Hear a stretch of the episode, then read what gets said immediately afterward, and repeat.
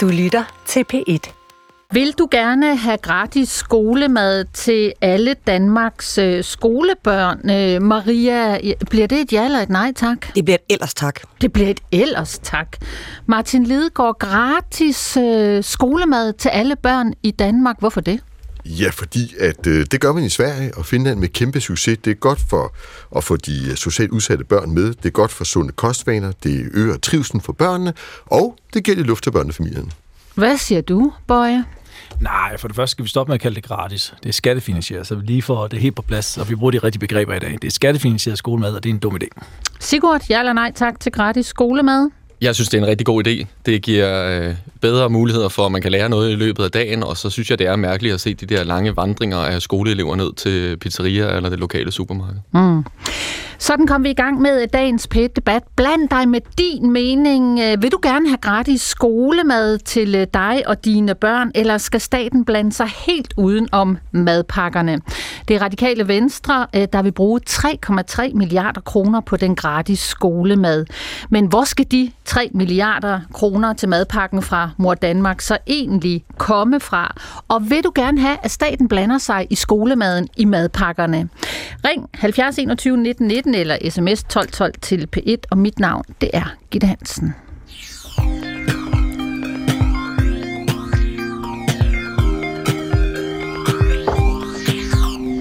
Martin Lidegaard, øh, der ligger et øh, billede af dig på bordet her i studiet. Kan du ikke lige selv beskrive, hvad der er på det billede?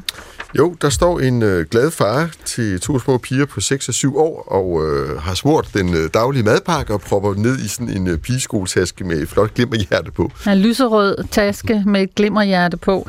Æ, har du smurt madpakker til dine piger i dag, Martin? Øh, ikke den her morgen, det har min hustru gjort. Vi, øh, vi skifter lidt til det derhjemme, øh, men det er jo ikke kun altså frokosten, man øh, smører nu om dagen, man smører også en tiermad, og så er der nogle steder en ordning, hvor man kan købe noget eat, hedder det der, hvor vi bor. Så det er sådan lidt blandet, hvor meget man skal hver dag, øh, og så skal man ind og tjekke af og så videre. Mm. Men ja, jeg har spurgt meget, meget pakket i mit liv, vil jeg sige. Jeg har tre døtre i alt, og øh, det er ikke kun derfor, jeg forestår det. Jeg forestår fordi jeg kan se, at der er utrolig stor forskel på, hvad børnene får med øh, i skolen, og fordi vi ved fra Sverige og Finland, hvor meget det kan betyde for læring og trivsel og social mm. mobilitet. Og udover at være far til tre piger, så er du så også øh, partileder i Radikale Venstre. Øhm, når du smager madpakken, hvad kommer der så på? Jamen, det er typisk øh, en rugbrødsmad eller to, og så kommer der noget helt traditionelt på. Øh, nogle gange kommer der leverpostej, der kommer der spejepølse, eller også kommer der noget fisk på, og så får de to gulerødder og en tomat med, hvis det er bare der smør. okay, men Martin Lidegaard, altså gratis skolemad til alle elever i folkeskolen for 3,3 milliarder kroner. Hvorfor gratis skolemad for så mange penge? Jamen, vi har jo ikke grebet ud af den blå luft. Vi har kigget på de erfaringer, man har i Sverige, Finland og Estland, og Norge er også på vej. Og det, der viser sig, er jo, øh, at der er en investering, vi kan komme tilbage øh, til, hvor de penge skal komme fra.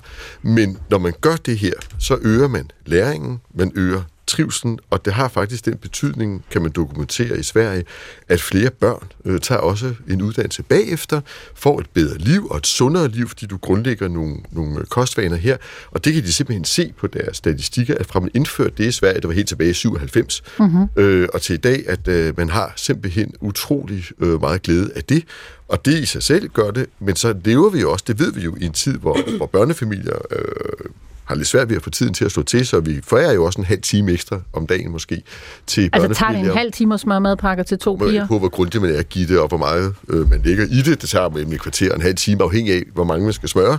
Men, øh, men den kunne man så sidde og spise morgenmad med sine unger med i stedet for, mm. og så videre. Så, så, men det er mest af hensyn til, kan man sige, at få det her fællesskab i skolen, og i stedet for, at folk sidder med, altså børnene sidder med en sur leverpostejsmad og glor ind i skærmen i frokostpausen, så kan man få et fællesskab. Vi tænker jo, eleverne skal hjælpe til med at lave maden, og at man får ligesom lidt efterskoleagtigt, altså et læringsfællesskab omkring det, og det tror vi simpelthen øh, kan rigtig meget pædagogisk, mm. socialt, trivselsmæssigt. Ja. Men det er altså, ikke bare noget, vi tror, det er jo faktisk noget, vi kan se virke i de andre lande.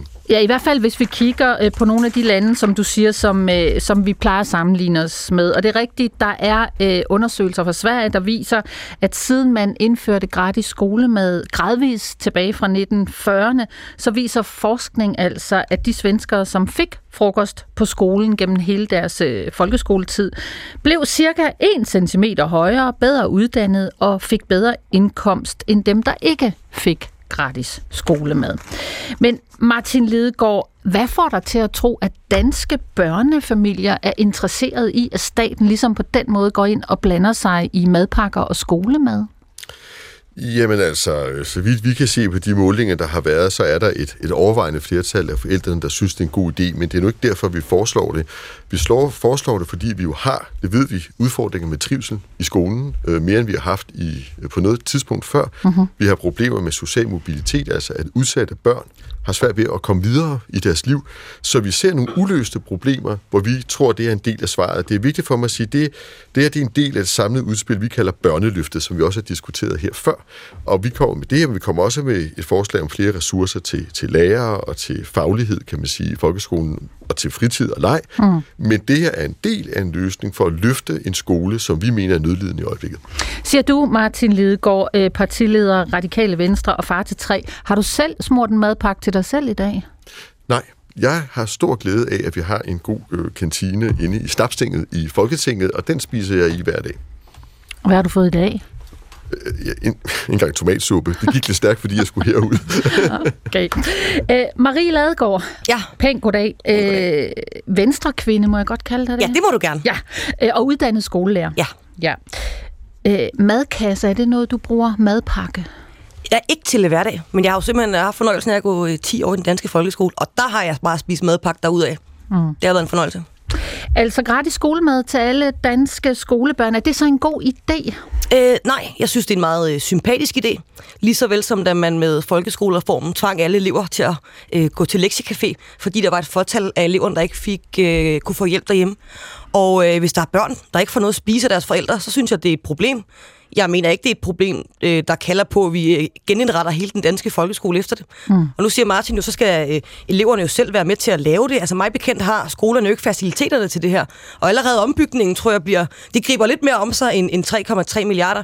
Øh, og så mangler jeg måske også svar på, hvad skal så ud af folkeskolen? Altså øh, politikere er gode til at sige, hvad man skal lave. Mere innovation og madlavning og alt muligt. Mm. Øh, men der er aldrig rigtig svar på, hvad der så øh, ikke skal være der. Øh, med det sagt, så er der også mere, øh, mere sådan et grundlæggende princip, at øh, når man er en, et forældre, så sørger man for, at sine børn får mad. Øh, og det gælder sådan set øh, til de bliver voksne og flytter hjemmefra. Og der kan jeg svært ved at se, hvordan sådan en, øh, en statslig one-size-fits-all øh, frokostordning, som jo ikke bliver burger og pomfritter, som nogle af børnene tror, men som bliver en eller anden øh, kommunalt bestemt quinoa-salat. Øh, der har jeg svært ved at se, hvordan det ligesom skal være øh, løsningen på, øh, på noget som helst. Også fordi, der er jo altså forskel på, hvad Christine i 6. klasse skal spise til frokost, og hvad Peter i 9. skal mm. have for at blive midt. Øh, og så er vi slet ikke gået i gang med allergier og hvem der er vegetar og øh, alle mulige andre ting. Så det nemmeste i folkeskolen kunne jo bare være, at man lige talte med forældrene, i stedet for, at vi sætter himmel og hav i, i bevægelse og rykker helt lånet op med roden, som vi også gjorde med folkeskolen. Mm. Nu står du jo der, Maria Ladegaard, med din løftede pegefinger, skolelærerpegefingeren der, ja. ikke? Pegepinden, og siger, børnene tror jo nok, at de skal have øh, burger og pomfritter. Hvor ved du det fra? Jamen, jeg har faktisk tilfældigvis øh, deltaget i skolevalget øh, de sidste, de sidste øh, 10 år. Øh, men det er jo faktisk en mærkesag, som man har drøftet til skolevalget, både den her gang yep. og, øh, og gang for inden. Mm-hmm. Øh, og der sker det samme øh, hver gang. Eleverne synes, det er en pisse fed idé. Man starter debatten. Der er typisk en fra Alternativet, der får sagt, at det, så skal det selvfølgelig være øh, øh, biodynamisk og, øh, og vegetarisk. Og der, der, det er som om, det er ligesom et breaking point i debatten. Øhm, fordi det er jo ligesom, da man i, i valgkamp var der nogen, der sagde, at vi vil gerne give et lønløft til, øh, til nogen i den offentlige sektor. Så troede alle, at det var dem selv. Øh, og det samme, når man siger, at I skal have gratis frokost, så tænker man, hvad kan jeg allerbedst tænke mig? Mm. Og øh, hvis man tænker, det, det kan da godt blive lækkert, så kan man jo, hvis man sidder ude bag øh, radioen, lige gå på, gå på Google og lige søge mad hjemmeplejen. Øh, for vi har jo en stolt tradition for at servere øh, noget ikke særlig lækker mad, når det kommer fra, øh, fra det offentlige. Så skulle vi måske holde børnene ude af, af det. Altså så... du frygter, at øh, det der øh, plastikindpakket, forproduceret ældremad, det bliver det samme, som vil blive serveret derude som gratis skolemad? Er i hvert fald svært ved at forestille, forestille mig andet. Med mindre vi selvfølgelig mm. skal bygge alle øh, skolerne om og lave industrikøkkener og rive en dag ud om, om ugen til at lave skolemad. Mm. Ret meget skepsis fra dig, øh, Maria Ladegaard, øh, medlem af Venstre og uddannet skolelærer. Martin Lidegaard, al den her skepsis, altså børnene tror, de skal have burger og pomfritter, men i virkeligheden får de måske de kvindernes valg, som så er øh, quinoa-salat øh, eller noget andet mere sundt. Altså, Har du overhovedet overvejet den problemstilling, at det her det er et voksenprojekt, det er ikke et børn-unge-projekt? Jamen, det er et voksenprojekt. Altså, ideen er jo, at vi voksne måske skal til at tage lidt ansvar for, at vores børn får øh, nogle ordentlige, sunde kostvaner. Der kom en folkesundhedsrapport her øh, i går, som jo viste, at andelen af svært overvægtige børn er jo øh, kraftigt stigende i Danmark, og anbefaler rapporten selv, at, og nu citerer jeg, at sunde mad- og måltidsløsninger og fysisk aktivitet integreres som en naturlig del af alle offentlige tilbud mm-hmm. til børn. Mm-hmm. Og det er jo bare et eksempel øh, her så på, hvad man kan gøre, men det er jo rigtigt, som Maria siger, det er ingen grund til at skulle på. Det her, det er en stor omgang. Og vi foreslår af samme grund, at man starter med 5-10 kommuner, for vi tænker, at der skal laves køkkener. Og vi tænker, at der, altså ud over de her... Altså ude på skolerne i hele landet ja, skal der bygges det, det nye altså køkkener? Det, det er det, vi tænker. Men man kunne også gå sådan til det. Øh, det er jo bare vores forslag her, at man netop prøver forskellige løsninger af i forskellige kommuner. Det er sådan set det, vi foreslår, og så ser man, hvilke gode erfaringer man får. Men vi ved, at mange private fonde gerne vil med til at finansiere sådan nogle anlægsinvesteringer, okay. altså indgangsinvesteringer på køkkener for eksempel. Og vi synes, der er, nu siger Maria, hvor skal, hvor, hvilke timer skal man tage ud? Øh, på mange skoler er der jo både husholdningstimer, der er også øh, kemi og fysik og sådan noget, som man jo kan integrere i det her. Så kan man lave forsøg øh, med maden? Og, og, ja, men altså, nej, man skal lære, hvad der er i maden, og hvad vitaminer okay. er, og hvad kemi og sådan noget. Altså, mm. man skal selvfølgelig tænke lidt ud af boksen her, men, men igen, det er jo ikke noget, vi hiver ned fra månen. Det er noget, som andre lande har virkelig, virkelig gode erfaringer med, og det koster en investering, men det er en god en. Men måske hiver I det ikke ned fra månen, Martin Lidegaard, men er I, I radikale i gang med at hive ansvaret væk fra børnefamilierne og forældrene for deres egen børn og sund mad og madpakker? Det synes jeg ikke, vi er. Altså, øh, man kan sige, alle andre måltider på dagen, end den man får, når man er afleveret i en offentlig institution, er jo stadig familien, og alt andet i livet, han er sagt, end skolen er det. Det der diskussion her er, og jeg, altså, jeg, jeg er jo socialliberal, så, så det er jo ikke, fordi jeg sådan ideologisk ligger milevidt for Maria, men min socialliberalisme handler ikke om sure leverstegsmadder. Den handler om, at man giver børn lige muligheder i livet, for at kunne tage ansvar for sig selv og andre. Og det her er noget, der vil give mere lige muligheder, er jeg overbevist om. Maria Ladegaard, er du som uddannet skolelærer imod at give, øh, hvad skal man sige, udsatte børnefamilier en håndsrækning, og dermed give børnene lige muligheder? Nej, det er, det, er jeg ikke imod.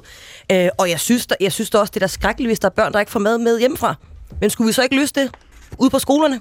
Altså, øh, i stedet for, at vi skal sætte øh, himmel og hav i bevægelse. Og Martin sagde noget, der gjorde mig glad.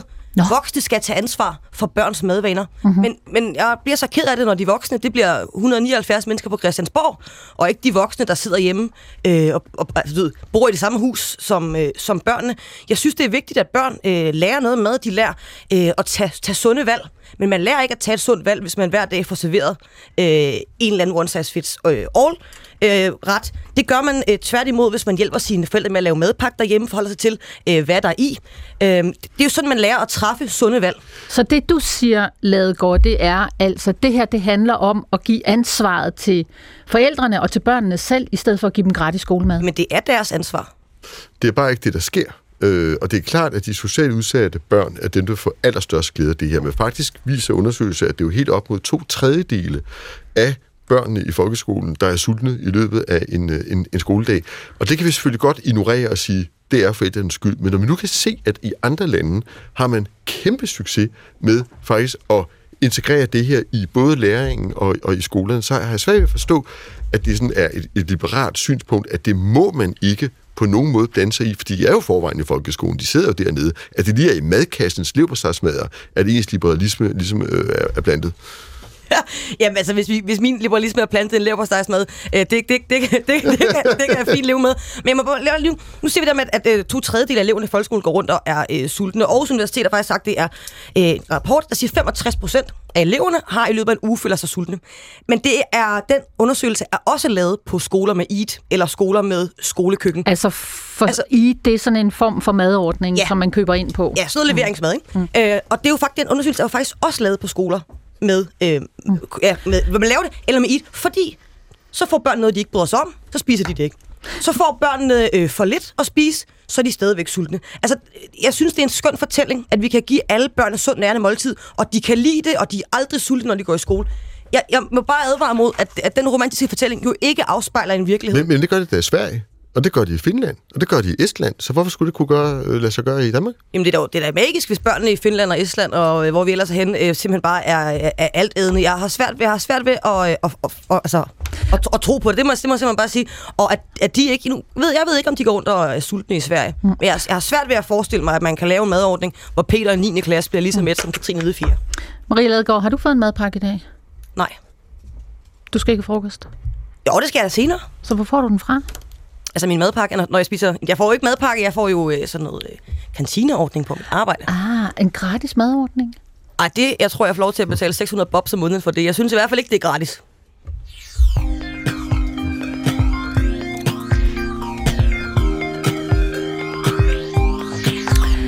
Lytterne er i fuld gang øh, ved tasterne. Der er sms'er, og der er telefoner. I får lige først et par sms'er her. Rigtig god idé med skolemad. Jeg bor i Nordre Frihavnsgade i København. I spisekvarteret ses hårdt af børn og unge købe hvidt brød, sukkerholdige fødevarer og drikkevarer, herunder masser af energidrikke i diverse supermarkeder og 7-Eleven. Ligesom diverse pizzerier og kebabudsalg har super travlt. Hvor er forældrene henne? Det er slasket. Bedste hilsner kommer her fra Thomas Gøbel i øh, København. Det er det, du taler om, Lidegaard, det her. Ja, det Ja. er det. Ja. Altså, det er virkeligheden derude. Godt, så er der en her, der siger nej tak til gratis skolemad. Det er efterhånden snart, der er efterhånden snart ikke grænser for, hvad staten vil blande sig i. Det her vil blive dyrt, for hvad skal maden så bestå af? Nogen elsker svinekød, andre må ikke spise det, nogen er veganere, andre lever af kød. Hvem skal så bestemme? Og vi har slet ikke brug for flere offentlige udgifter i landet med verdens højeste skattetryk. Venlig hilsen Henning Lindegård fra Horsens. Øh, Marie Ladegaard, det der med, at øh, ungerne løber ned og køber hvidt brød og sukker, kan du genkende noget af det fra din egen tid i folkeskolen? Ja, Morten? ja, det, ja, det kan jeg. Øh, men jeg kan også genkende, at jeg havde madpakke med, men simpelthen valgte at gå i Netto alligevel. Og jeg tror, jeg forestiller mig ikke, at der er Hvad med... købte du i Netto? Og det var alt muligt. Øh, det var lige, hvad man havde lyst til jo. Altså snøfler for eksempel. Snøfler, ja. Ja. og for dem, der ikke ved, hvad det er, det er sådan nogle små, Mm. Det er de billige studenterbrød, vil jeg kalde dem. de billigste studenterbrød. Ja. Ja. ja. Men, men det er bare, jeg tror, jeg tror bare ikke, at, at, at, øh, at gratis skolemad eller skatteyderfinansieret skolemad kommer med lænker, så eleverne ikke forlader skolen og går i netto. Altså, øh, børn med madpakke går også ned og køber chips. De går også ned og køber snøfler. Øh, men altså, en gammel undersøgelse fra 2013 viser, at børn stopper med at spise øh, frokost, kan man se sådan en knæk i den kur, når de er 11 år gamle. Mm-hmm. Og det er jo ikke fordi, at børn alle sammen, når de fylder 11 år gamle, at så får de nogle forældre, der har større udfordringer. Men Havde så er var der 10. vel mere end nogensinde brug for, at der er nogen, der sørger for, at de får et øh, sundt måltid til frokost hen i skolen. Tænk, hvis man havde noget, der hed forældre, som var sådan en form for to voksne mennesker, der skulle passe på en. Tænk, hvis man havde det. Sigurd Aersnap, goddag. Goddag. SF'er, øh, undervisningsordfører, Ja, skoleordfører. skoleordfører, sidder i Folketinget, og så har du siddet i kommunalbestyrelsen i Lyngby Torbæk. Hvornår var det? Jamen, det øh, gjorde jeg ind til sidste folketingsvalg, og sad de foregående, ja, fem år var det vel. Mm. Halv, fem og et halvt. Yes, så du har også øh, lidt erfaring derude fra kommunalland, som jo driver folkeskolerne. Har du madpakke med? Nej, jeg bruger øh, kantineordningen, og jeg synes jo, øh, det er lidt sjovt, at Maria øh, står og siger, at men, øh, vi kan ikke indføre skolemad, det er at, og, øh, at fratage ansvaret fra forældrene og fra børnene. Man kunne jo lade sig inspirere af det private erhvervsliv. Mm-hmm. Altså, der har man jo alle steder en kantineordning, fordi, eller næsten alle steder, de langt de fleste steder en kantineordning, fordi man ved, at det er godt for sammenholdet på arbejdspladsen. Det er vigtigt, at man får et måltid mad, for man også kan lave noget senere på dagen. Mm-hmm. Og det er jo det samme, der gælder i vores folkeskole. Så jeg synes, det er, det er helt skævt, at man ikke investerer i det. Og mm. så var jeg ude øh, på en skole i Lyngby Torbæk i går, Lindegårdsskolen, og der spiser de faktisk sammen i udskolingsklasserne. Og det er noget, de selv har taget initiativ til på skolen, fordi de gerne vil styrke øh, sammenholdet på tværs af klasser. Og, Og- de, og de oplever, at det, at man sidder sammen og spiser sammen, det er afgørende for trivselen, især i udskolingen. Og, og hvor kommer pengene fra, om jeg så må sige? Hvem betaler? Jamen altså, det, det har de selv fundet inden for den ramme, de får ud til skolen, så, øh, så det er jo noget, man har givet mulighed for øh, lokalt i, i kommunalbestyrelsen, og så er det jo selvfølgelig skattefinansieret, som øh, Lars Borgøj nok vil kalde det. Det vil han nok. Han sidder her øh, og kommer på lige om et øjeblik. Men lad mig lige spørge dig, altså når du, øh, Sigurd og SF, går ind for gratis skolemad, fordi det har I jo tidligere også foreslået, altså øh, så taler vi i det radikale aktuelle forslag om en ordning, der koster i omegnen af 3,3 milliarder kroner for gratis skolemad til alle børn. Hvor skal de penge komme fra? Jamen, politik er jo prioriteringer, og den prioritering af skattelettelser, som den her regering lavede øh, bare før øh, nytår, den kostede jo øh, små 7 milliarder. Så det er jo ikke, fordi der ikke er penge i, i dansk økonomi. Hvis man vil prioritere det offentlige tilbud, skolemaden, jamen, så er der pengene til det. Så det, det er bare en anden prioritering. Mm. Og så er der jo den her nye øh, folkesundhedsundersøgelse, øh, som vi kort var inde på, der viser, at over halvdelen af os voksne danskere nu er overvægtige, og det samme gælder for omkring 15-20 procent af, af de unge. Gratis skolemad, er det også sådan en måde at forebygge øh, overvægt og fedme i befolkningen? Ja, det tror jeg bestemt. Altså, det, det her, vi snakker om med, med hårder af øh, især udskolingselever, der går ned øh, til den lokale bager eller ned og køber en pastasalat, det er ikke, øh, det er ikke sundt. Øh, så, så det vil hjælpe på, øh, på, på sundheden. Men jeg synes egentlig, det, det vigtigste er, at vi poster jo virkelig mange penge i vores folkeskole. Vi øh, har dygtige lærere, vi har prioriteret undervisningsmaterialerne, og så er det altså ærgerligt, at rammerne ikke er til, at man kan få noget ud af det. Hvis man ikke har fået et ordentligt måltid mad til frokost, så kan man ikke lære særlig meget efter frokost. Og det der med familiernes eget ansvar, er det at tage ansvaret fra børnefamilierne og gå ud og sige, godt så sørger øh, mor Danmark staten for gratis skolemad? Nej, det er bare smartere, at vi puljer kræfterne ind, at vi hver især står derhjemme og, og smører en madpakke. Det er jo det samme på arbejdspladsen. Altså, man tager jo heller ikke ansvaret for sine medarbejdere i forhold til at, at, at leve sundt og få en ordentlig mad med. Man siger bare, at det er smartere, og det er fornuftigt, at vi, vi har en fælles kantine, og det er det også i vores skole. Lars Bøge Mathisen, goddag. Goddag. Gratis skolemad, det er et nej tak. Det vil det være, hvis det er politikerne på Christiansborg, der skal bestemme det. Mm. Hvis der er en enkelt skole, der synes, de har lyst til at gøre det som pædagogisk tiltag, eller de synes, det giver værdi for dem, jamen så vil jeg da ikke sidde og bestemme det. Men, men forskellen på, på det, som Sigurd snak, jeg snakker om, det er jo, at det er jo ikke staten, der har sagt til den private virksomhed, at den skal have en kantineordning. Mm. Det er dem selv, der, der synes, det er en god idé. Hvis der er en skolebestyrelse på en skole, som synes, det her det kunne være et godt tiltag, det vil de gerne bruge nogle af deres midler på i stedet for, fordi mm. de synes, de har, det har en værdi, øh, socialt, fagligt, øh, pædagogisk, jamen så sker der ikke sidde herinde for Christiansborg og bestemme det. Men det er jo den helt grundlæggende forskel. Det her forslag går jo ud på at tage ansvaret væk fra forældrene og fra den enkelte skole og tage rækket ind på Christiansborg. Og det er en skidt retning i det grundlæggende samfund, hvor vi tager mere, vi klientliggør og umyndiggør borgerne, og politikerne bestemme, bestemme mere. Det er sådan den ene, den overordnede argumentation. Så er der det, det økonomiske og det rent skolefaglige, som jeg også håber, vi kommer ind på. Fordi det økonomiske med de 3,3 milliarder, altså hvis, hvis man skal øh, prioritere 3,3 milliarder på skoleområdet, så er der godt nok nogle lokaler og nogle undervisningsmaterialer og noget inventar, som trænger til at blive forbedret. Så har vi et, et kæmpe stort problem omkring specialklasserne og den inklusionsdagsorden, som man desværre har stået for inden for Christiansborg, som har været dybt forfejlet.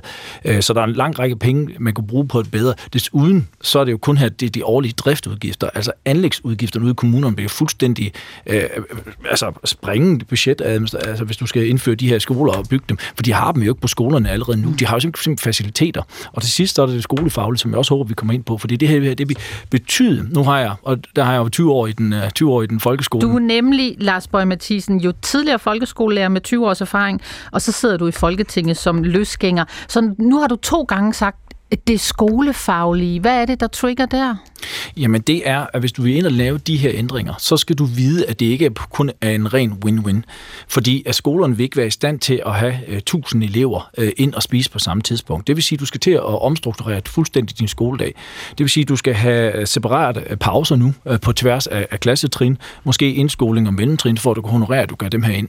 Det har nogle udfordringer rent skoleteknisk, fordi så har du nogle lærere, som tit går fra mellemskole til indskoling, og det vil sige, at hvis de får for forskudte pauser, så får de problemer med at tilrettelægge deres schema. Så der er en lang række ting her, man skal huske på de her ting.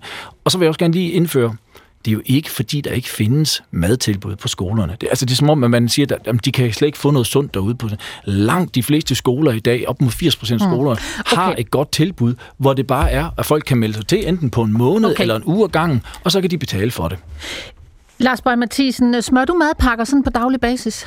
Jeg vil ikke sige, jo, altså på gange om ugen, når jeg kan. Altså i dag gør jeg det ikke, fordi jeg kørte hjem fra kvart over fire i morges, og så, øh, og så gør det. Nogle gange gør vi det faktisk øh, oftest om aftenen, fordi uh-huh. jeg mhm. synes også, der er, og det glemmer vi også, der er også et dannelsesaspekt i det her. For hvis man gerne vil have forældrene, og børnene skal lære mere omkring sund kost, og det, det synes jeg sådan set kan være fornuftigt, uh-huh. men så skal man jo droppe den her hele skole, og man skal sænke skatter og afgifter, så folk har brug for at lø- og har tid til at være børnefamilier. Og vi gør det, og det synes jeg jo, altså det er bare personligt. Uh-huh vores børn skal med ud at handle. De skal vide, hvad koster maden, også på grund af madspil. Så skal de tage med hjem, så skal de øh, se, okay, hvor meget mad skal vi bruge. De skal selv smøre deres madpakker. De er med til det, og det er faktisk en hyggelig team, vi har der, hvor der bliver noget. Og det der med, at de også er med til at smøre deres egen madpakke, gør også, at den bliver lidt spist mere i skolen. Og det er bare sådan min personlige erfaring, hvordan vi gør det i vores familie. Men jeg vil jo ikke, som, som, som Lidegaard og andre, diktere, hvad alle mulige andre familier de skal gøre. Og hvor mange børn er det, du har, der skal smøres madpakker til? Så, så vidt jeg ved, så har jeg to. Måske er der et par stykker i Sydamerika et sted, sådan noget, men det ved jeg ikke. Men, uh, to, som jeg står De får ved. i hvert fald ikke uh, madpakker og smurt af farmand. Uh, uh, Martin Lidegaard, altså det der med, at der er et dannelses- og opdragelsesaspekt i, at uh, far, mor og børn står om aftenen eller om morgenen og smører madpakker, og ungerne er med ude at handle. Altså hvorfor fratage børnefamilierne det? Det er sjovt, fordi jeg gør det samme med mine unger, men jeg gør det, når vi skal have fælles måltider. Altså, til aftensmaden øh, eller morgenmaden, hvor vi så kan lave maden sammen, og så spise den sammen. Og det er jo egentlig det, vi foreslår i skolen, at børnene er på en eller anden måde inddraget. De kan jo ikke være med alle sammen, men måske har en dag eller uge. Og det er jo rigtigt, der er der enormt mange praktiske ting, og der er forskel på, om man er en lille skole, eller mellemstor, eller stor. Mm-hmm. Alt det overlader jeg gerne lokalt. Men det foregår allerede det, derude. Jeg, jeg bare lige sige, det, altså, det foregår allerede. Der, et, der er hjemkundskab. To, øh, flere skoler har en ordning, hvor, hvor man kan melde sig til, og nogle af klasserne skiftensvis får at stå og hjælpe i kantinen. Og der kommer de også nogle gange ned og forarbejde de her ting. Så har de emneuger, hvor de arbejder med kost og sundhed og sådan noget. Så den for, forestilling om, at, at de her ting, det her arbejde med, med sundhed og kost og fællesskab ikke foregår ude i skolerne, men det er forfejlet. Det foregår allerede nu. Der foregår noget, men jeg kommer til at vende tilbage til, at når vi kigger på de erfaringer, andre lande har med det her, så er det en anden verden. Det, hvor du har en pointe, Lars, og det er, det er, det her det er gratis for børnene og forældrene, men der er jo nogle det, det er jo skattefinansieret. Og jeg er enig i, at det her kan man ikke tage ud af folkeskolernes nuværende budgetter.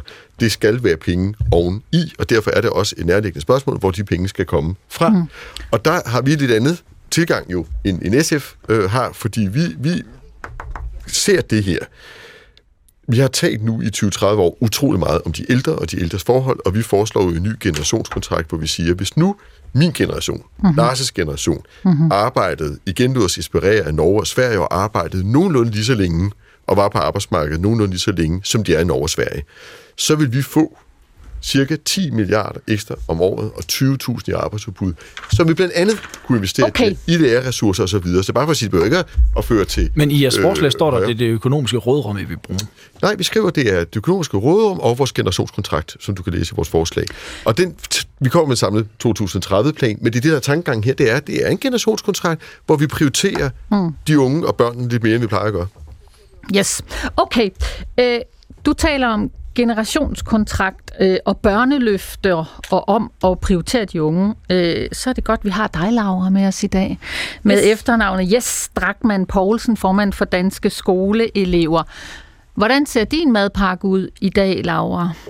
Jeg har faktisk ikke øh, lige fået madpakke i dag. Jeg øh, bor et helt andet sted, så sådan, jeg øh, går i Netto, og så køber jeg mig en god pastasalat, og så kører jeg ligesom den ind. Og det er efterhånden blevet sådan en god tradition, Øhm, og det handler grundlæggende for mig også omkring, at jeg ikke har lyst til at tage imod fast food.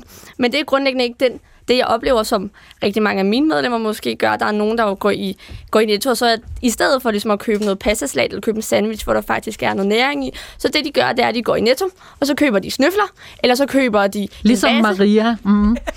Og så er det det mad, vi får. Og her der tror jeg på, at den gratis skolemad kan være med til at sikre, at vi som elever faktisk får mulighed for at lave maden sammen, og også lære, hvad er det for noget mad, der er godt, og hvad er det for noget mad, der er positivt at få ind. Og det er også noget, det jeg håber, der følger med, hvis det her forslag kommer igennem, at vi som elever skal være med til at lave det, vi skal være med til at dække bord, og vi skal i fællesskab skabe den her mad, og også lære lidt omkring, hvad er det, der er god og sund kost, og hvad er det, vi har behov for som, som mennesker for at, at klare os godt, og også, hvad er det for noget mad, vi skal indbruge os. Mm. Og så samtidig, så tror jeg også på, at den her mad kan være med til at sikre, at vi sætter os ned sammen i fællesskab i en kantine og faktisk nyder maden sammen, fordi det er også super vigtigt, og det skaber fællesskaber, når det er, vi samles om maden. Okay. Laura, øh, altså tænker du så, hvis nu vi forestiller os, at radikale og Martin Lidegaard får det, som de drømmer om, øh, at der kommer for 3 milliarder kroner gratis skolemad til alle skoleelever i folkeskolen i Danmark. Tror du så faktisk, at eleverne vil spise den mad, eller vil de løbe over i Netto eller Kvickly og købe pizza slices og donuts og snøfler og cookies og hvad der ellers er? Jeg tror, det handler i høj grad om kultur, der er lige nu. Der er kultur for, at man godt kan gå i Netto og hente en basse. Men hvis det er, at vi fra start af og fra en ung alder faktisk får det ind, at vi skal spise det mad, der bliver serveret, og også få lov til at udfordre os selv en lille smule med den forskellige madlavning, der skal være. Så vi ikke kun vender os til den madlavning, som vores forældre tilbyder med for eksempel fastfood derhjemme, men vi faktisk også får mulighed for at udfordre os selv lidt. Fordi det er desværre ikke alle elever, der har forældre, der kan sørge for, at de får noget god og nærende mad derhjemme. Og her, der synes jeg, det er super vigtigt og super positivt, hvis det er, at det er også noget, vi kan lære i skolen. Okay, så du siger, der er faktisk nogle børnefamilier, nogle forældre, som ikke har ressourcerne og ikke får sørget for, at deres unger får ordentlig mad med i skole. Ja, både det, men det handler også om grundlæggende sådan en kultur, vi skal tage med os videre, når det er, at vi er færdige med skolen, og vi faktisk kan tage øh, det, vi lærte i madkundskab med videre, eller det, vi lærte dengang, hvor vi skulle dække bord sammen med vores klassekammerater, det fællesskab, vi ligesom samles omkring. Og her der tror jeg på, at der er en masse positive takter i, at vi laver maden sammen, og vi spiser sammen, og vi tager alle de ting og de elementer, vi lærer fra skolen med videre øh, i livet, i stedet for at vi søger inspiration ved vores forældre, som måske kun har lært os omkring øh, pomfritter, eller det er det, der ligesom lige kunne tages. Og så er der samtidig også en masse elever, der faktisk ikke har forældre, der har ressourcer til at sende madpakke med i skole. Og her der synes jeg, det er super positivt, at man uanset social klasse faktisk har mulighed for at få et godt og nærende måltid. Det kan vi både se er positivt for vores trivsel, men det er samtidig også positivt for vores læring. Jeg tror lige, vi skal skille det ad her, fordi at... Siger der- Lars Bøge Mathisen. Jamen, det bliver vi nødt til, fordi at hvis der er vi har indrettet skolen i dag, hvor du har en skoleledelse og en skolebestyrelse. Hvis det er sådan, der er en skole, der synes, der er et problem med, at eleverne går i netto for at købe ind, så har skolebestyrelsen og skoleledelsen fin mulighed for at sige, i får ikke lov til at forlade matriklen, så længe I er i skole. Mm. Og, og så kan man løse det problem på den måde, hvis man synes, det er noget. Og jeg synes ikke, at vi politisk skal, skal gå ind og fratage skolebestyrelsen muligheder for de her ting. Og ja, der er der børn, børn derude, som, som nogle gange ikke får en ordentlig madpakke med. Hvis det sker i flere gange i ugen, så tager vi en snak med forældrene, så tager vi en snak omkring de her. Der er Mhm. også børn, som oplever, at deres forældre drikker for meget. Skal vi også forbyde alkohol af den grund? Nej, det skal vi ikke. Men op i skolen, så løser vi problemerne. Og hvis der er to dage, der er en dreng, der er sulten, eller en pige, der er sulten, mm. jamen så har vi en portion- havregryn med, med rosiner, og så er den løst. Okay, der er alle fingre i vejret, og øh, der er rigtig mange lyttere, der banker på. Øh, Laura, du får lige øh, lov til at svare øh, Lars Bøge her. Jo, altså selvfølgelig kan man sørge for, at vi elever ikke har mulighed for at gå i netto. Men vi går jo i netto af en grund. Der er nogle elever, der heller ikke oplever, at der er tid fra familiens side af til reelt set at lave madpakke. Og der vil jeg langt hellere have, at skolen tager noget ansvar for, at vi som elever alle sammen kan få et nærende måltid. Og samtidig så oplever jeg også, at der er nogle elever, der, altså der er stor forskel på, hvad vi reelt set får med i madpakken. Og her der tror jeg også på, at vi ved, at vi fra skolens side af fastsætter måltid, kan sikre, at alle elever kan få det samme. Vi kan sørge for, at det er et nærende måltid, så vi ikke bare får en base fra Netto, men vi derimod får et godt måltid, eller det ikke bare er den her lidt klamme leverpostejsmad, der Altså, er tilbage. Hvad er et godt måltid for dig, Laura Drachmann? Et godt måltid for mig er jo et måltid, hvor det er, at vi lærer omkring, eller hvor det er, at vi har alle de forskellige elementer, vi skal have med som elever. Altså det er både, øh, at der er nogle kulhydrater i, der skal være noget protein, og vi faktisk Hvad er det? Der. Altså konkret, hvad er, hvad er et godt måltid for dig, hvis du virkelig skal gå med maven? Jeg tror, noget af det, der betyder rigtig meget for os, det er, hvordan det ser ud. Altså, der er mange, der har et billede af, hvordan er det, altså, hvad er det for en mad, vi får derhjemme, og jeg oplever også, der kan være en udfordring i, at det Hvis måske du ikke ligner skulle det mad. vælge et måltid lige nu, altså øh, det er ikke en lever på stegmad, så køber du pastasalat i øh, Netto, siger du. Men hvis du kunne vælge frit, hvad vil du så vælge lige nu? Jeg tror, jeg vil vælge noget... Quinoa-salat? Nej, quinoa-salat er ikke lige mig. Jeg går ret meget op i, at min mad ikke er fast food. Og jeg tror også, det er en af de store opmærksomheder, vi skal have, når det er, at vi får det her mad til at leve ud på skolerne. Burger med pomfritter? Nej, altså, jeg vil jo sjældent vælge det til, men jeg oplever desværre, at der er nogle elever, der vil Så gøre hvad det. vil du vælge? Jeg vil nok vælge en, en god salat af ja. noget, altså noget pasta eller en sandwich er noget af det, jeg vælger rigtig meget til. Okay. Det er noget af det, jeg synes, der vil være fedt og lækkert. Og det er noget, de fleste elever også kan gå med til at spise. Det er noget, de fleste godt kan se sig mm. selv i, og man kan lave rigtig mange forskellige varianter af det også. Okay. Så det er noget af det mad, jeg også synes, der kan være Yes. positivt at få ind i klassen. Siger du, Laura Drachmann, øh, formand for Danske Skoleelever. Øh, Der skal lige nogle lyttere ind, men I skal nok få ordet. Tommy Christensen fra Brande, goddag. Goddag, Gitte. Goddag, Tommy. Øh, Har du fri fra arbejde, eller? Ved du hvad, jeg er faktisk ved at køre skraldebilen i pit nu, så, øh, og jeg har spist min madpakke. Hvad var der på i? Jamen, øh, det, var, øh, det var rester fra i går. Det var, øh, øh, spag- det var pasta med noget vendt i noget, øh, parmesanost med noget italiensk skinke og spinat. Mm. Okay. Øh, smør du madpakker i det daglige, Tommy? Der er nogen, der sidder og tager sig Øh. lidt på maven og, har, og bliver sultne, kan lækre sultne, kan jeg se Jamen, og det høre. kunne da være, at øh, man skulle åbne sin egen lille diner, så kunne det være, så drop det liv som Ja. ja. Jeg gør det ikke, jeg gør det ikke hver dag, men jeg, men jeg gør det, jeg er faktisk blevet rigtig god til det ud fra det her økonomiske incitament, fordi Mhm. mm-hmm. det er fandme dyrt at købe junkfood hele tiden. Det er det, man bliver også tyk af det, det duer ikke. Så gratis skolemad, øh, er det ja eller nej tak? Jamen, det er sådan lidt midt imellem, fordi der er faktisk sket et lille mirakel, Gitte, fordi det er, det er sjældent, at jeg er enig med både Lars Bøje og Martin Lidegaard på en og samme. Hold da op. Ja, ja, men altså, jeg kan godt, jeg Okay. kan godt følge Lars Bøje det der med, Nu laver de high five her i studiet, Ja, ja, men det, øh, altså, jeg kan jo også godt være en slags kongemager, hvis det er. Det skal jo ikke kun være de radikale, vel? Okay, men, hvordan, Nej, men øh, forklar lige, øh, hvordan kan du ende der midt imellem, eller både Jamen, og? jeg tænker, at Lars Bøje, han har egentlig en pointe i, at det her med, det er meget, meget vigtigt. Vi viser vores unge og vores børn, hvordan, hvor kommer maden fra, hvordan Mhm. mm-hmm. tilbereder vi den, og så videre. Martin Lidegaard vil gerne lave øh, madpakker sammen med sine børn, og så er det, jeg tænker, det kan godt være, det er lidt off, det her. Hvorfor er det, at vi ikke gør madkundskaben til en del af skoleskemaet? Så hvis man hvis man nu indfører de her madordninger på skolen, mm. at det bliver som en del af undervisningen fra de laveste Men, klasser, og ja, så ja, hæver ja. man niveauet op til de største, Okay, ikke? ja. Lidegaard, øh, hvad er dit svar her til Tommy? Det er super god idé. Altså, det er lige præcis det. Øh, Jeg tror, man skal prøve forskellige varianter, øh, inden man ruller det ud på, på landsplan, men jeg tænker det også som en del af undervisningen, og jeg tænker, man skal tage det ind, øh, noget af det ind i de helt små klasser, og noget af de store, og, og, og det tror jeg, der kan komme ud af. Det er jo rigtigt, at det koster nogle timer, og det må man så diskutere, men det er jo en helt anden slags, det er sådan en anden diskussion her, det er jo en helt anden slags timer, mm. end at sidde på sin numse og glo ud i luften, og det kan godt være, at man kan få, få noget energi ind i de børnene også på den her måde. Altså, der er Okay. noget godt socialt samvær i det også. Så at det blev altså svaret til dig, Tommy, her fra Martin Lidegaard. Øhm, god, øh, god tur fortsat derude, øh, også efter endt arbejdsdag. Jamen, øh, tak skal du have, og øh, tak for et godt program. Selv tak, du. Nina Ostenfeldt fra Helsingør, goddag. Goddag. Uddannet psykolog. Øh, hvad er du øh, for eller imod gratis skolemad?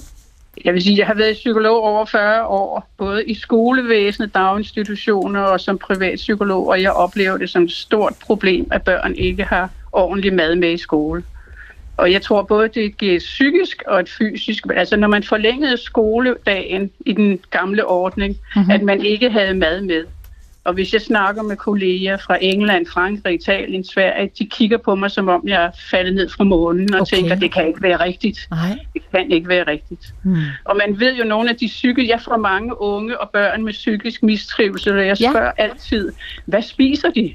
Mm-hmm. Og så viser det sig, at de synes måske selv, de spiser meget sundt, spiser et æble eller et eller andet, men det er jo ikke noget, der mætter. Okay. Og så falder blodsukkeret, og så får de det psykisk mm. dårligt. Og nogen bliver, jeg har oplevet en, som blev henvist til Rigshospitalets hjerneafdeling, fordi hun mente, hun havde store problemer i hjernen. Så det bliver både, jeg tror, det bliver en besparelse på det psykiske område, Mhm, mm-hmm, at mhm. de børn mad, og det, vi vil have nemmere ved at lære. Og Okay. jeg kan huske, der var et, et projekt i Helsingør Kommune, Mhm. mm-hmm. og sundhedsplejersken og skolelægen gav morgenmad og noget motion til børn, og det og det var en skole med store sociale problemer også. Ja. At de kunne simpelthen måle, at konfliktniveauet faldt, Ja. og at øh, karaktererne steg i de ældste børns klasser. Det er meget interessant. Der er jo undersøgelser, øh, der peger på noget i samme retning, som du siger her, Nina Osenfeldt. Ja. Nu Ja. skal du høre, der er flere øh, kommentarer øh, her fra studiet øh, til dig. Først er det Maria Ladegaard. Ja, det, jeg, jeg står bare og siger, at det er mærkeligt, det her er blevet sådan en debat for eller imod mad. Altså, øh, jeg synes, det billede af folkeskolen, som den her debat afspejler, det er, at øh, eleverne, de øh, lever af pizzaslices og snøfler, har gjort de sidste 50 år. Imponerende. Jeg synes faktisk, at øh, vores arbejdsstykke er ret klog, men det, de så kunne skabe på snøfler og øh, pizzaslices, øh, det er åbenbart en skole, hvor vi ikke forvejen har madkundskab, hvor man ikke lærer børn øh, om, øh, hvad de skal spise, hvad man træffer øh, sunde valg. Det er en, øh, en folkeskole, hvor simpelthen der er ikke nogen, der har madpakke med, og det er bare overhovedet ikke det, jeg kan genkende, øh, når jeg har været ude i folkeskolen. Og man kan sige, folkeskolens øh, største øh, fordel, men også største forbandelse, det er, at alle har gået der. Så nogle gange så har alle en holdning på sådan et lidt sløvt grundlag. Og, og der er, som Lars Bøge siger, Der er rigtig mange skoler, der har øh, frokostordninger. Børn får noget at spise. Mm. Børn kan modtage læring.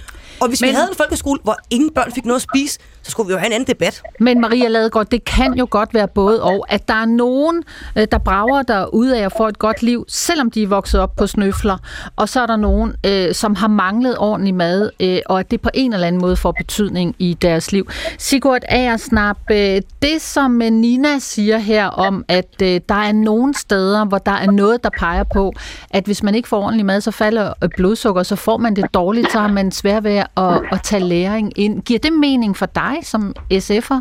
Jamen, det giver super god mening, og jeg synes, der er en tendens til, at vi på Christiansborg har snakket rigtig meget om, hvad skal man undervise i i fagene, og hvordan skal undervisningen indrettes, og ikke så meget om de der rammer omkring en god undervisning. Altså, hvad er, hvad er det fysiske miljø? Har får børnene noget, øh, noget ordentligt mad?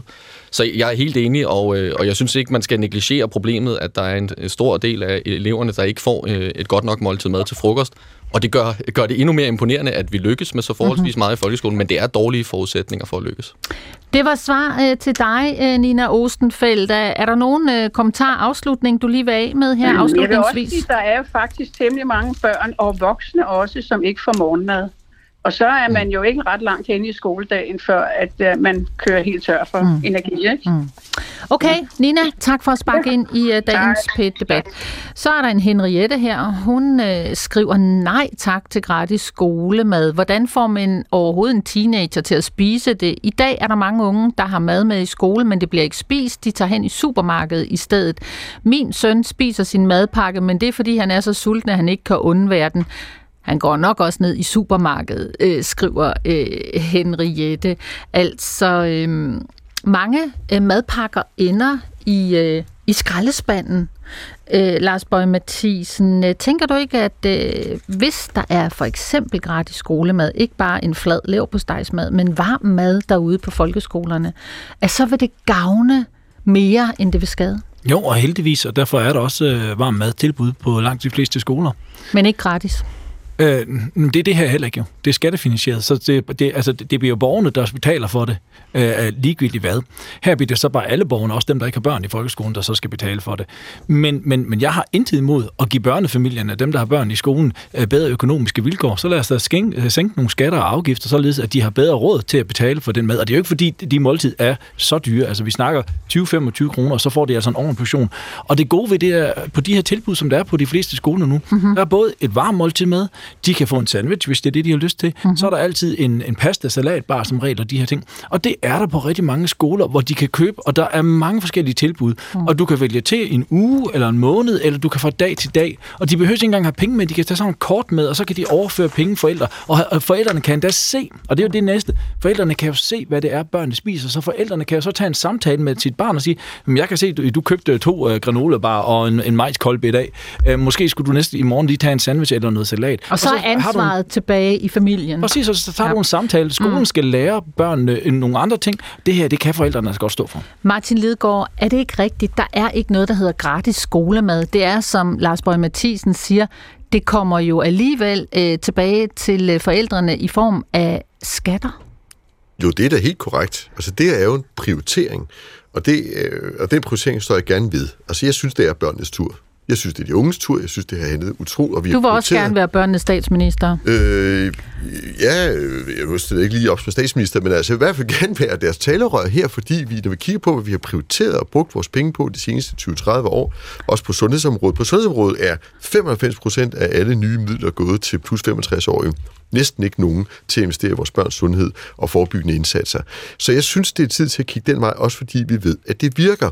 Og det er jo ikke rigtigt det idylbillede. Jeg kan ikke genkende det for mine børns skoler. Jeg har haft nogle stykker, som sagt. Og øh, jeg, jeg, jeg, kan, jeg kan sagtens se, at en velstående familiefar som mig kan købe en boldtid. Det har vi svingende succes med, vil jeg sige, om bliver spist, men det kan man. Men det fællesskab, jeg ser i den halve times frikvarter, spisefrikvarter nede, er meget uens. Der er ikke noget, øh, hvor man sidder og hygger. Mange gange øh, kan man risikere, at der også er en skærm inde og så videre. Og jeg tænker, det at lave et måltid, skaber også et socialt fællesskab og en mulighed for et pædagogisk fællesskab, hvor man netop øh, sidder og, og har noget sammen, og det er jo det, Ej, vi har så stor succes med men hvis der, hvis der er en skærm inden, når de sidder og spiser, så er det altså en læreropgave. Så er det et classroom management, og har intet at gøre med Christiansborg eller madpakker eller noget som helst at gøre. Ja, jeg beskriver bare en virkelighed derude. Ja. 10 sekunder, Maria Ladegaard. I siger, at det er ikke den virkelighed, jeg genkender i folkeskolen. Der sætter man sig faktisk ned og bruger spisepausen på at spise sammen, tale om, hvad der sker ude, ude, ude i verden, og bruger det til et trivselsfremmende øh, initiativ, helt uden skattefinansieret skolemad. Hæng på, der er mere pæt debat øh, lige efter tre minutters nyheder fra Radioavisen om gratis skolemad eller ej. Siger du ja eller nej tak til barnepigestat og gratis øh, madpakker fra Mor Danmark? Eller er du helst fri? Ring med din mening 70 21 19 19 eller sms 12 12 til P1. Og så får du altså her tre minutters friske nyheder fra Radioavisen, og lige om lidt, der er vi tilbage med mere P1-debat.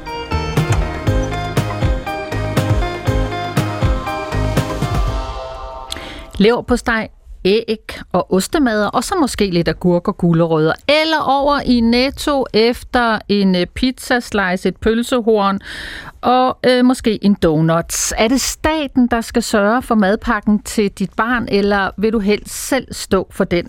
Radikale Venstre vil bruge 3,3 milliarder kroner på gratis skolemad til alle vores skolebørn. Fratager det familierne ansvar for eget liv og for skolemaden? Og skal staten blande sig i børns spisevaner? Du kan ringe og blande dig øh, i dagens PIT-debat. Øh, telefonnummeret er som altid 70 21 19 19. Du kan også sms'e 12 12 til P1. Vil du gerne have gratis skolemad til dine børn, eller skal du nok selv tage dig af det der med madpakken? 70 21 19 19 eller sms 12 12 til P1. Og mit navn, det er Gitte Hansen.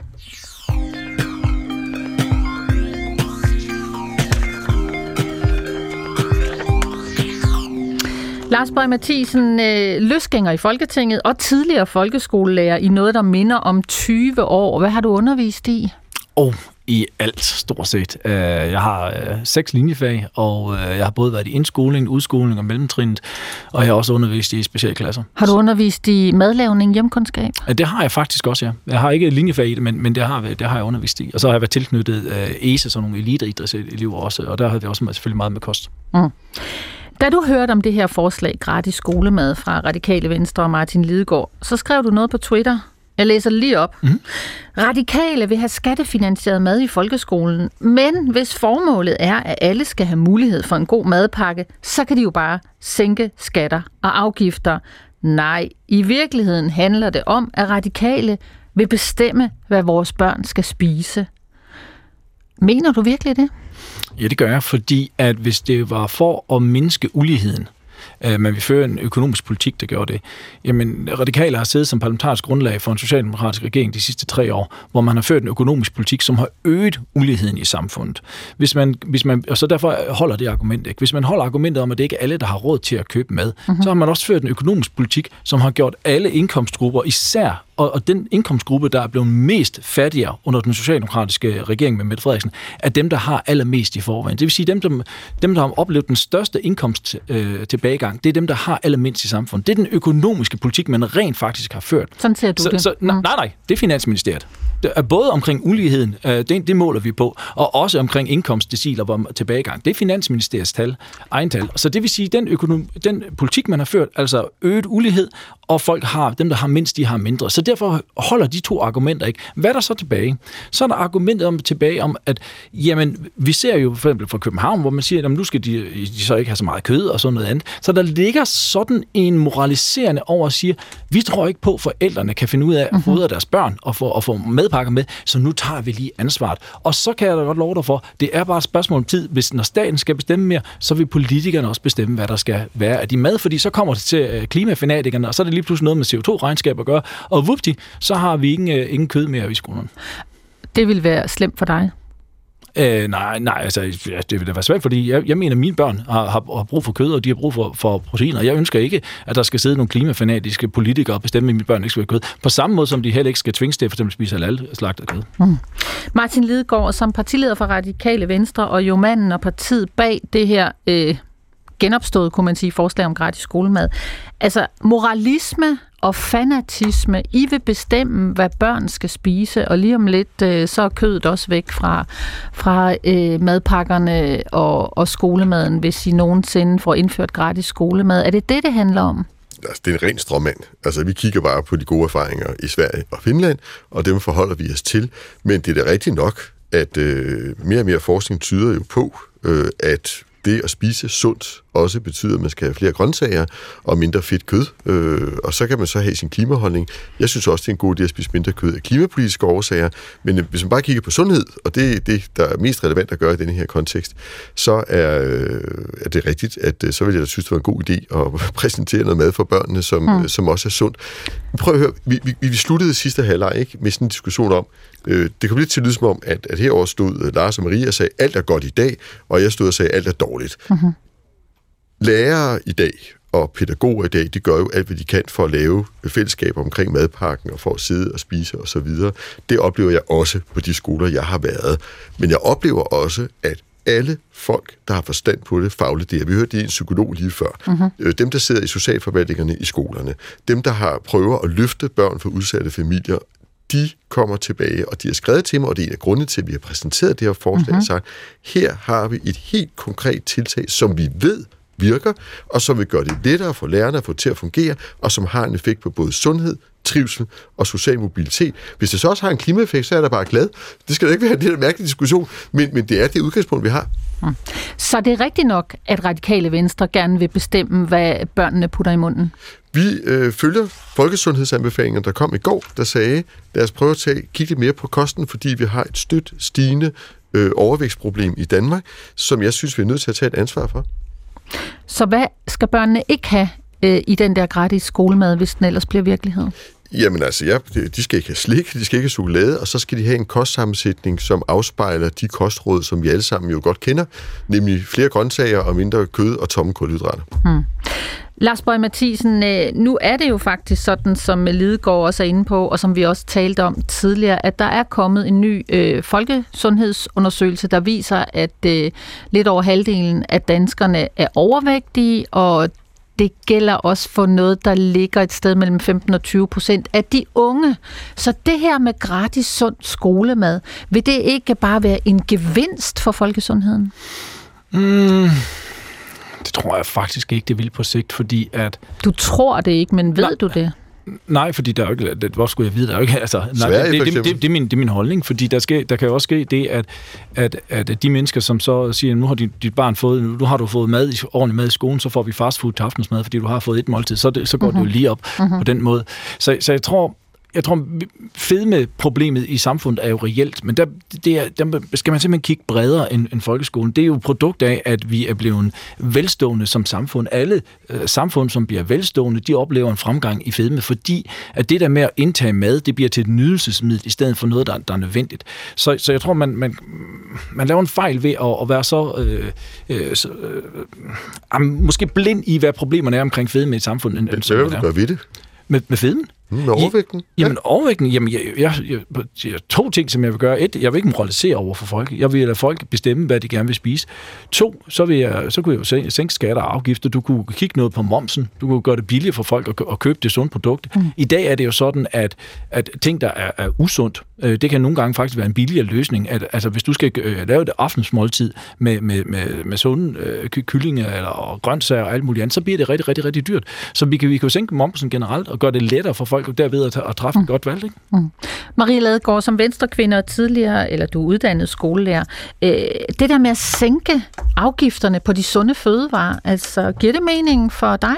Ja, det giver da super god mening. Altså, jeg er jo liberal, jeg tror på øh, økonomiske incitamenter, og øh, hvis noget er billigere, så tror jeg, der er flere, der køber det, og hvis noget er dyrt, så er der nok nogle færre, der køber det. Og det er jo også sådan, vi eksempelvis gør med cigaretter.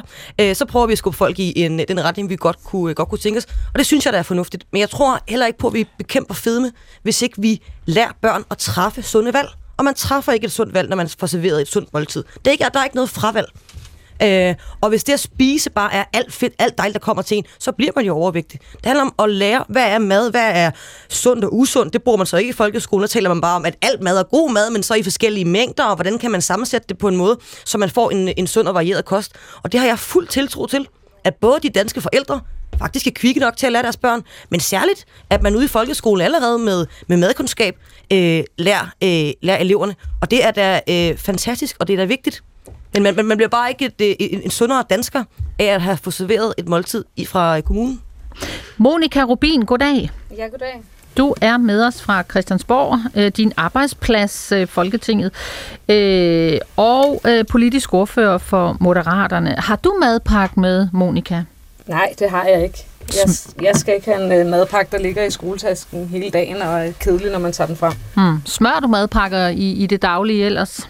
Nej, jeg er så heldig, at mine børn de går i vuggestue og børnehave og øh, i en kommune, hvor man faktisk prioriterer mad til dem. Så det er jeg forskånet for. Men jeg vil rigtig gerne have, at vi prøver at løfte den her øh, debat op til, hvad den handler om. Altså, for den bliver sådan en lille smule privilegieblind, synes jeg, særligt Aha. når man hører på dem ude fra højrefløjen. Fordi det her handler jo ikke bare om folkeskole, det handler jo netop om folkesundhed. Og derfor så synes jeg også, det er en lille smule ærgerligt, at der ikke er nogen flere sundhedsfaglige med i debatten. Okay, men nu er du jo også øh, uddannet læge, ikke? Jo. Så er du jo i hvert fald øh, sundhedsfaglig, vil du også gerne være med til at bestemme øh, sammen med moderaterne, hvad danske børn putter i munden? Altså, Moderaterne gik til valg på, at vi synes, der skulle indføres skolemad i de danske folkeskoler. Og det er ud fra, at der er et strukturelt problem med øh, overvægt i Danmark, særligt blandt børn og unge, og det er i stigning. Og der er skolemad en rigtig god måde at hjælpe på det her strukturelle problem. Så kan vi godt tale om, at forældrene har et ansvar osv. Men når det er, at vi går ind og giver tilbyder skolemad, altså sørger for, at alle børn, også dem, som kommer fra familier, som ikke har de her privilegier, som mange af os, der er mm. med i debatten nu har, jamen så sørger vi for, at de her børn får som minimum et sundt og nærende måltid om dagen. Og der ser man altså fra lande, der har de her madordninger, at det har rigtig god effekt på folkesundheden og på uligheden i sundhed. Den bliver mindre. Så vi skal simpelthen tage et politisk ansvar for den ulighed i sundhed, der er. Og der er det at indføre skolemad en måde at gøre det på. Og nu sagde du det øh, netop selv lige. Det her er jo ikke bare øh, et øh, tema, der handler om sundhed. Det handler faktisk også om politik og politiske holdninger og prioriteringer, fordi det er jo ikke gratis at tilbyde gratis skolemad. Øh, forslaget fra Radikale Venstre lyder på, at øh, finansieringen øh, den koster omkring 3,3 milliarder kroner. Hvor skal de penge komme fra, Monika Rubin? Jamen, det er jo så ikke vores forslag, Moderaterne. Vi mener godt, at der må være en form for, øh, hvad hedder det, betaling, egenbetaling.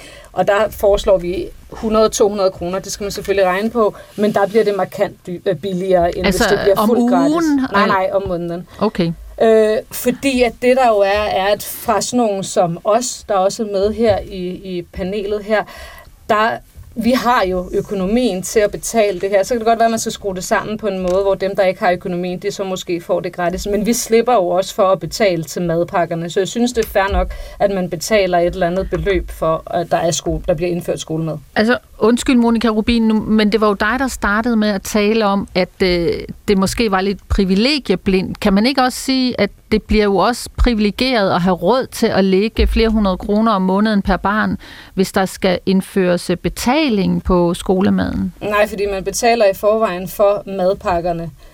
Og det skal jo netop skrues sammen på en måde, hvor dem, der så har færrest penge, de får så formentlig et tilskud, ligesom vi jo gør, når folk skal på lejerskole og alt muligt andet. Men sådan nogen som dig og mig, vi har altså råd til at betale et par hundrede kroner for det, og netop bidrage til, at der så bliver indført skolemad, som vil øge, hvad hedder det, mindske uligheden i sundhed. Mm. Men har de udsatte familier, dem der ikke har så mange penge, har de råd til egenbetaling for skolemad? Det er svært for mig at, at sidde og sige præcis, hvem der har råd og hvem der ikke har råd. Det kommer an på for det første, hvor man ligger snittet, og så også, hvad bliver eventuelt tilskud til dem, der har det allersværest. Okay. Men summa summarum er, at vi kan se blandt andet fra Sverige, at børn, som har fået skolemad, de blev en centimeter højere, de fik længere uddannelser, og børn fra lavindkomstfamilier, de fik også øget deres livsindkomst med 6 procent. Mm. Altså, så der er noget at hente her, og det er et ansvar, vi politikere bør påtage os. Men det er jo ikke et argument, undskyld, fordi så, så kan du tage alle mulige ting, som skader vores sundhed, og så sige, så skal vi forbyde det. Og fordi det vil forbedre vores... Hvor, hvor, jamen, altså, prøv, så kan vi sige, at det, de, de, de børn må ikke gå ud, ligesom de gør på Island. De må ikke drikke alkohol. Så vi kan fjerne rødvin. Vi kan, vi kan gøre, gøre en lang række ting. Men som, vi gør som, jo allerede en lang række ting. Vi siger jo for eksempel, at børn og unge ikke må købe cigaretter, før de er 18 år. Altså, så det er jo noget fis, at vi, ikke, at vi ikke har noget kontrol i vores samfund. Det har vi jo.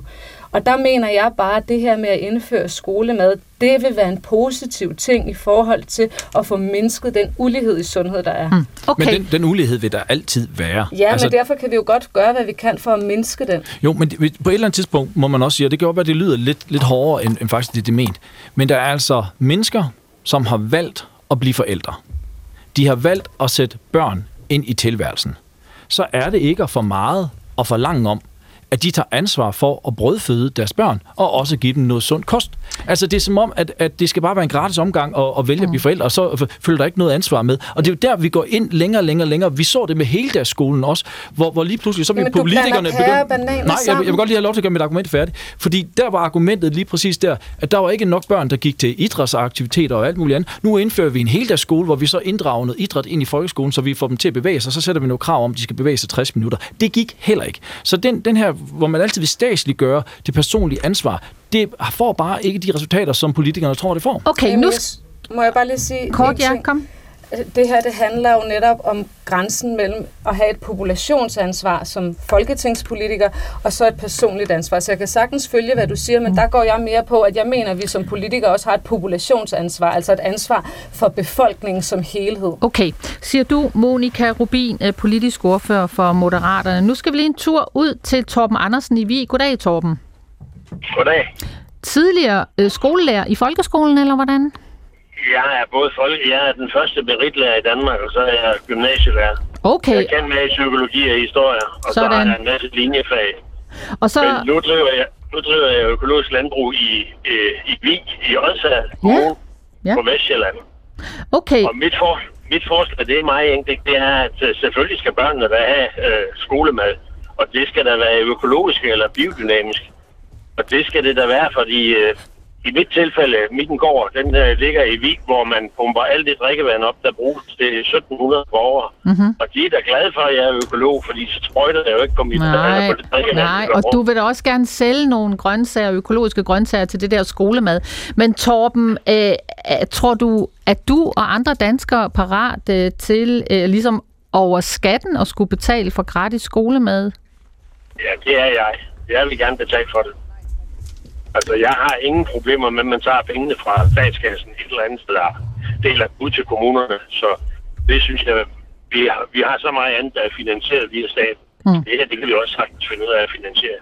Okay. Det er, bare, det er kun et spørgsmål om vilje, og det der med, at de skal til at betale 100 eller 200 kroner, altså hele det administrationsskift, allerede der er der, det, mm. det dør ud i sandet. Altså, det er meget bedre simpelthen at sige til børnene, at her er et sundt måltid, ja. og det er økologisk, og det fremmer biodiversitet, og ja. at vi passer på drikkevandet, og, og yes. så videre, så videre. Og så hjælper det på, at økologien, den er klemt i øjeblikket. Sådan. Der bliver mindre og mindre økologisk landbrug, så hvis der kom sådan en ordning, at det var økologisk mad, så var det jo... Så var det en fest det, for økologiske landmænd. Yes, det forstår det jeg. Plus. Mm. Torben, øh, har du børn, du har skulle smøre madpakker til?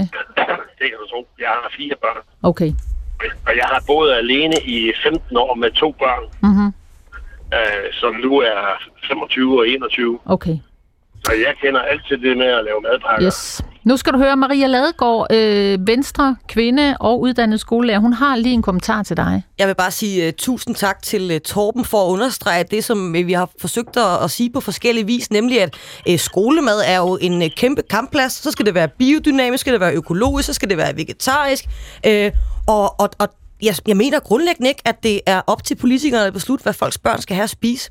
Øh, og jeg kunne hurtigt se, at det blev en lang slåskamp og nå frem til, hvad menuen skal stå på, fordi så er der økologiske landmænd, og så er der landbrug og fødevarer, og så er der alt muligt 48.000 andre mennesker, som også har en holdning. Og så er det jo bare så nemt, at hvis man har børn, og man gerne vil have, at de spiser noget økologi, mm. så kan man smøre dem med en økologisk madpakke. Hvis man gerne har nogle børn, og man synes, de skal have kød, så kan man give dem kødpålæg. Og så kan man lade være, hvis man er vegetar. Det er simpelthen brandsmart og vildt nemt.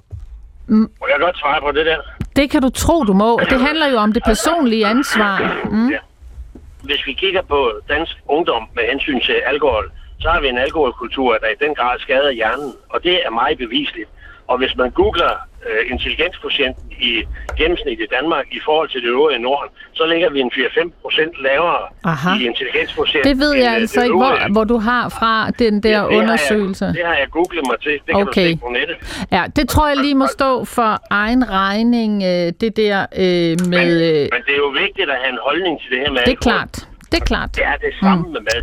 Okay, godt Torben, øh, jeg stopper dig lige her, fordi nu skal Martin Lidegaard lige ind med en kommentar, kan jeg se. Jamen, det er bare som om, nu synes jeg, at det med, om det skal være økologisk eller ikke økologisk, det vil jeg gerne overlade til de enkelte kommuner og skoler. Mm. Hvis det var mit barn, og det var min kommune, så ville jeg stemme på en politiker, som sagde, selvfølgelig skal det være økologisk, fordi det er der mange gode grunde til, som Torben sagde.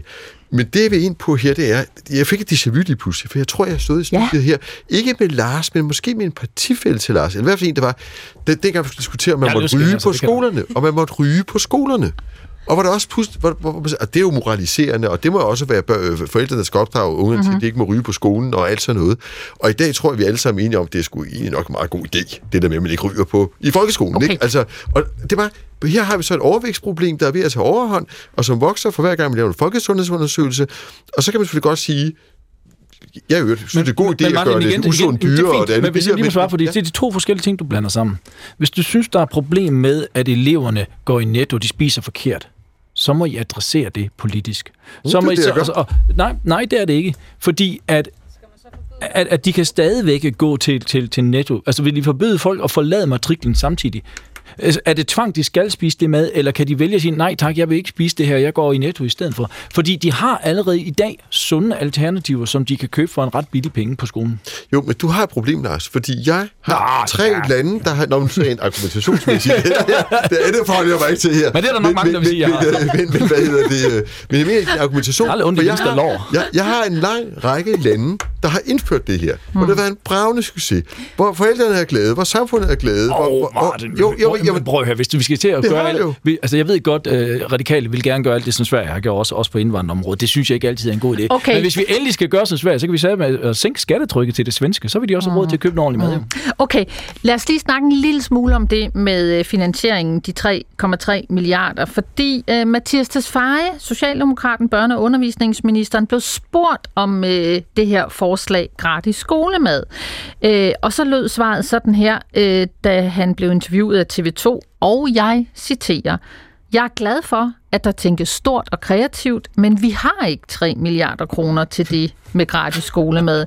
Lige nu er det kernestof at lære børn at læse, skrive og regne, og det vil vi investere i. Citat slut. Altså, øh, Martin Lidegaard, alle ved, at folkeskolen er udfordret på alt. En kampplads, ikke bare skolemaden, men i det hele taget folkeskolen. Er det vigtigere med undervisning end med skolemad? Nej, det her kan ikke stå alene, det sagde jeg også fra starten af. Der skal også flere lærerressourcer ind i folkeskolen, en bedre ratio, der skal mere fokus på leg og trivsel, øh, i stedet for skærme. Øh, så det er en del af et samlet børneløfte, som vi kommer med senere på, på året. Men hvorfor er folkeskolen pludselig blevet et nulsumspil? Hvorfor er uddannelse blevet et nulsumspil? Altså, vi kan finde ud af at give flere penge til hele sundhedsområdet. Vi kan give flere penge til ældreområdet. Vi kan give flere mm. penge til forsvaret. Det eneste område, vi ikke vil give flere penge til, det er vores børn og unge, og det vil sige, at hvis man skal bruge flere penge på vores børn, så skal tages fra vores børn et andet sted. Ligesom man har skåret uddannelserne for at kunne øh, etablere andre uddannelser. Ja. Jeg forstår ikke, hvorfor og det er derfor, jeg siger, at vi er nødt til at have det op på et større niveau, hvor vi siger, at vi har brug for en ny generationskontrakt, hvor vi, hvor vi måske begynder at tale lidt om de behov, vores børn og unge har, i stedet for vores ældre. Det er deres tur nu, efter min mening. Monika Rubin, øh, tilbage til dig, som sidder med os fra Christiansborg, fra Moderaterne og politisk ordfører. Altså den her kampplads, øh, som øh, folkeskolen er, hvad er vigtigst for Moderaterne? Er det undervisning og læring, eller er det skolemad? Jamen, det er jo både og indlæringsevne, den forbedres jo, hvis børnene de er mætte. Og 65 procent af alle danske skolebørn, de er faktisk tit sultne i skole. Og hver fjerde madpakke smides ud. Så tingene hænger jo sammen. Maria Ladegaard? Men indholdene i de 65 procent, det, det drøftede vi også i første time, der er også sko- elever på skoler med eat-ordning eller med øh, skolekøkken, hvor de selv producerer maden. Fordi det er ikke alle børn, der har den samme mængde mad, det er ikke alle børn, der kan lide den, og derfor er det her sådan øh, magiske quick fix, vi på en eller anden måde maler op, at hvis bare man har øh, gratis skolemad, så er alle børn øh, glade og mætte hele tiden. Det, det, altså, det, det, det, er simpelthen ikke, det er simpelthen ikke korrekt. Men, men, men men jeg læring, tænker læring stiger alt, Ja, og jeg tænker trods alt også de 65 procent, som er sultne i skolen. Det må ikke, det falder, hvis det er, at der er skolemad til alle. Altså, hvordan synes du selv, det var at have en madpakke med, der havde ligget i skoletasken i 4-5 timer, og så når du tog den op, så var den smattet ud i øh, leverpostejen var klam. Altså, jeg har godt nok smidt mange madpakker ud. Men det er jo ret simpelt at løse. Altså, der er nogle skoler, de har jo, der er køleskaber og, og et øh, sted, hvor det kan stå koldt, og så det holdes øh, frisk. Altså, det, det er en løsning af det. Men jeg vil godt slutte med at give Martin ret. Det synes jeg også, vi skal gøre en gang. Men slut med at være enige. Fordi Mathias Svejs argumentation om, at, at pengene, det er simpelthen noget vrøvl. Altså, vi snakker her 3,3 milliarder. Det er omkring 0,2 procent af vores øh, samlede budget. Hvis man ikke kan finde 0,2 procent og, og prioritere anderledes, så burde man ikke sidde med ansvaret. Okay. Øh, Jakob Nessager, som er konservativ børne- og ungdomsborgmester øh, i København, han øh, siger her til formiddag til p Debat, intet er gratis, men en prioritering, og jeg vil hellere bruge pengene på lærere og pædagoger. Mad er forældreansvar og ikke et samfundsansvar. Ikke enhver god idé skal være en samfundsopgave eller en samfundsudgift. Hvad er svaret, øh, Lidgaard? Svaret er, at vi ved, at der er en sammenhæng imellem øh, sund, god kost og læring. Det ved vi fra Sverige, det ved vi fra de steder, de har. Og jeg siger det gerne igen, det her kan ikke stå alene, og vi er klar til at bruge flere penge, både for rådrummet og ved at lave en ny generationskontrakt, hvor vi beder de ældre om, der kan, ikke de nedslidte, men dem, der kan om, at tage et nap mere. Øh, og det, det er ærlig snak. Vi bliver nødt til at snakke prioritering. Det gør vi også. Vi siger ikke bare, øh, hæv skatterne og sådan noget. Vi siger, at vi vil gerne prioritere børn og unge nu, fordi vi synes, det er deres tur, ikke mindst på sundhedsområdet. Og der er det her altså et af flere værktøjer. Og jeg er træt af det der med, at man ikke må foreslå én ting uden at sige, jamen så vil du ikke øh, have flere lærere eller bedre faglighed. Jo, det vil jeg da. Men vi ved, at det her er en del af puslespillet. Mm. Øh, Jeg har ikke fået spurgt, lige et øjeblik, Monika Rubin, jeg har ikke fået spurgt dig, øh, Lars Bøje. Har du fået frokost eller madpakke i dag? Uh, nej, det har jeg ikke. Jeg er uh, på sådan en, en, en faste, så, så jeg spiser ikke her fra, fra mandag til fredag. Men jeg glæder mig til fredag, der skal jeg have Er lasagne. det permanent, eller? Ah, men ved du, jeg er så glad for mad, og nogle gange så, uh, så har kroppen faktisk, og jeg er en af dem, hvor kroppen har det godt at tage sådan en, en, en cleaning, simpelthen tage fem dage, hvor du, ikke, uh, hvor du ikke spiser noget. Det er go- godt og sundt for min krop. Det er ikke noget, jeg skal sige, at andre folk skal gøre, hvis de ikke har lyst til det. Men for mig, der virker. Hvad har du for, foreslået i folkeskolen? Nej, det kunne Se, det, det, det, det er modsætning på dig, Martin. Dig, Martin. Ja, og det er derfor, jeg var, jeg var bange for at sige det, for jeg giver dig bare gode idéer, ikke? Øh, sådan, øh, det blev øh, det sidste ord øh, i dagens P1-debat. Øh, Tusind tak til alle jer, der bidrager, når I ringer, og når I skriver, og jer, der kommer i studiet. Jeg skal bare lige høre kort, Lars Bøj. Hvor får du så din energi fra, når du ikke spiser i flere dage? Jeg elsker livet. Sådan. Øh, tak for øh, den afsluttende melding. Øh, dagens øh, debat og alle de andre kan findes der, hvor du podcaster eller finder dine øh, programmer. Øh, den her finder du i DR Lyd. Jeg hedder Gitte Hansen, og programmet i dag blev lavet af Frederikke Ernst og Claudia Carlsen. Øh, og lige straks, så kommer dagens afsnit af Genstart. God dag, og husk at, at spise ordentligt, inden enten I nu har madpakke med, eller køber jer til det.